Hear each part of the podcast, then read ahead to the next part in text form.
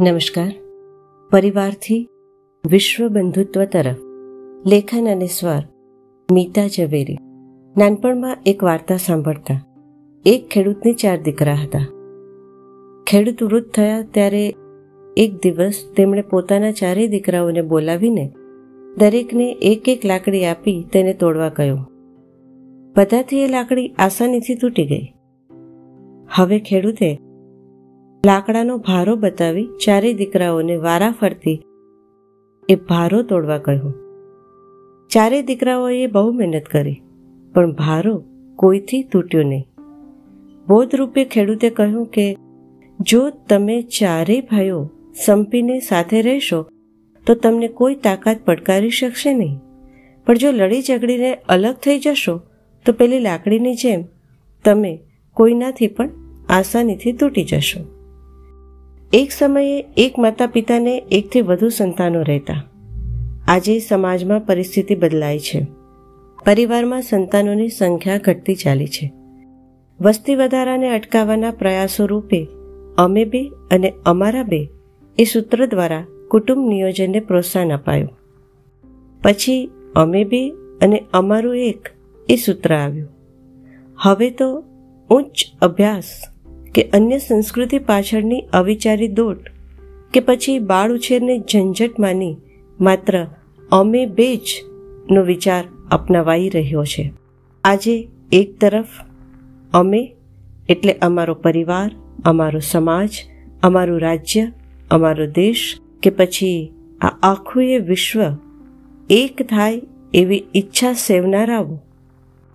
હું, તમે અને આપણે મટી એક બૃહદ પરિવાર બનાવવાનું સ્વપ્ન સાકાર કરવામાંથી રહ્યા છે. તો બીજી તરફ, સંપ અને એકતાનો પાઠ જ્યાંથી શીખવા મળે છે, તે પરિવારો જ તૂટી રહ્યા છે. તૂટી ગયા છે કે ક્યાંક તો પરિવારની પરિભાષા જ નામશેષ થઈ રહી છે. લીવ ઇન રિલેશનશીપ કે મૈત્રી કરારના નામે ઓળખાતા કરાર આધારિત સંબંધોમાં પરિવારનો ખ્યાલ અસ્તિત્વ ધરાવતો નથી. આજ મિલે કલ બિછડે કે તું નહીં તો ઓર સહીની પાશ્ચાત્ય વિચારધારા કે સંસ્કૃતિથી અંજાઈને સૌ કોઈને કહેવાતી સ્વતંત્રતા જોઈએ છે પરિણામે પતિ પત્ની જેવો પ્રેમાણ સંબંધ જ નહીં રહે તો માતા પિતા ભાઈ બહેન કાકા ફોઈ મામા માસી વગેરે સંબંધો તો ઇતિહાસ જ બની રહેશે ને આપણી ભારતીય સંસ્કૃતિમાં દરેક પ્રસંગોમાં પરિવારના દરેક સભ્યોને સ્થાન અપાયું છે. કોઈ વિધિ ફોઈ કરે તો કોઈ વિધિ મામા કરે. કોઈ વિધિ દિયર કરે તો કોઈ વિધિ નણંદ કરે. જેમના ઘરમાં દીકરી ના હોય, તે માનેલી દીકરી કે માનેલી બહેન એ જ રીતે હું બોલા ભાઈને પણ મામા તરીકે આમંત્રે. આજે દરેક પરિવારોમાં આવા માનેલા ભાઈ બહેન કે કાકા મામા ફોઈની જરૂરિયાત ઊભી થઈ છે. હા, દેશમાં થતો વસ્તી વધારો રોકવા માટે આપણા સૌની જવાબદારી ખરી જ.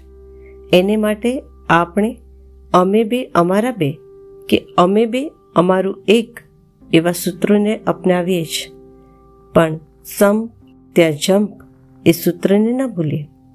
સારા કે માઠા પ્રસંગે આપણું કોઈ હોય તો સારું લાગે છે. આવી લાગણીનો અનુભવ સૌને થાય છે. બીમારી જેવી શારીરિક દોડધામમાં મદદ સાથે માનસિક શાંતિ પણ આપણા લોકો પાસેથી જ મળે છે.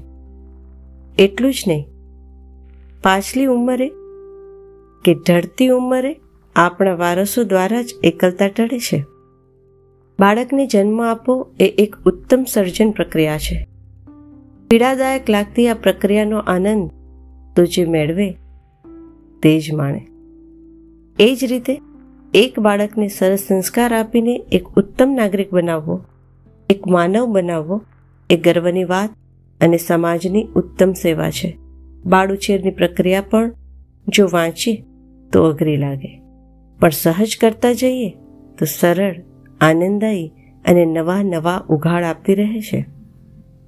આપણો ઇતિહાસ કહે છે કે જ્યારે આપણા પરિવારો મોટા હતા, ત્યારે તે પરિવારોને વેપાર ઉદ્યોગમાં પણ સરળતા હતી. આજે પણ સગા નહીં, તો નજીકના ભાઈ બાંડુ ભેગા મળીને વેપાર કરે છે, ત્યારે તેઓ સારી રીતે સફળતા મેળવી રહ્યા છે. બદલાતી સમાજ વ્યવસ્થામાં સંપ અને સાથ સહકારનો નિયમ ભલે જુદી રીતે, પણ સ્વીકારાયો તો છે જ. આજે વધી રહેલા કોર્પોરેટ્સ એનું જ ઉદાહરણ છે ને? વૈશ્વિક સ્તરે કેટલીક સંસ્કૃતિ કે સમાજ પરિવારનો વિસ્તાર કરતા જઈને દુનિયા પર રાજ કરવાના સપના સાકાર કરવા મથી રહ્યા છે. આપણે અન્યો પર રાજ કરવા નહીં, પણ સરળ, સહજ સમાજ વ્યવસ્થા માટે મથવાનું છે. વારસો અને સંસ્કૃતિ પેઢી દર પેઢી સચવાતા રહે છે. તાજી જ ઘટના યાદ કરીએ તો અફઘાનિસ્તાન પર થયેલ હુમલા વખતે બાળકોને બચાવવાના પ્રયાસો માતા પિતા દ્વારા થયા. આ પાછળ બાળક પ્રત્યેનો પ્રેમ તો ખરો જ. પણ જાણીએ અજાણીએ, મનમાં ધરબાયેલ સંસ્કૃતિ અને વારસાની જાળવણીનો સંસ્કાર પણ કામ કરી ગયો હોય. આજકાલ વધતો જતો, બાળક ન જોઈએનો નિર્ણય સમાજ વ્યવસ્થાને તો તોડી જ નાખશે.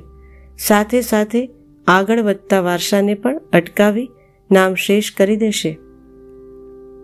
હજુ પણ મોડું નથી થયું.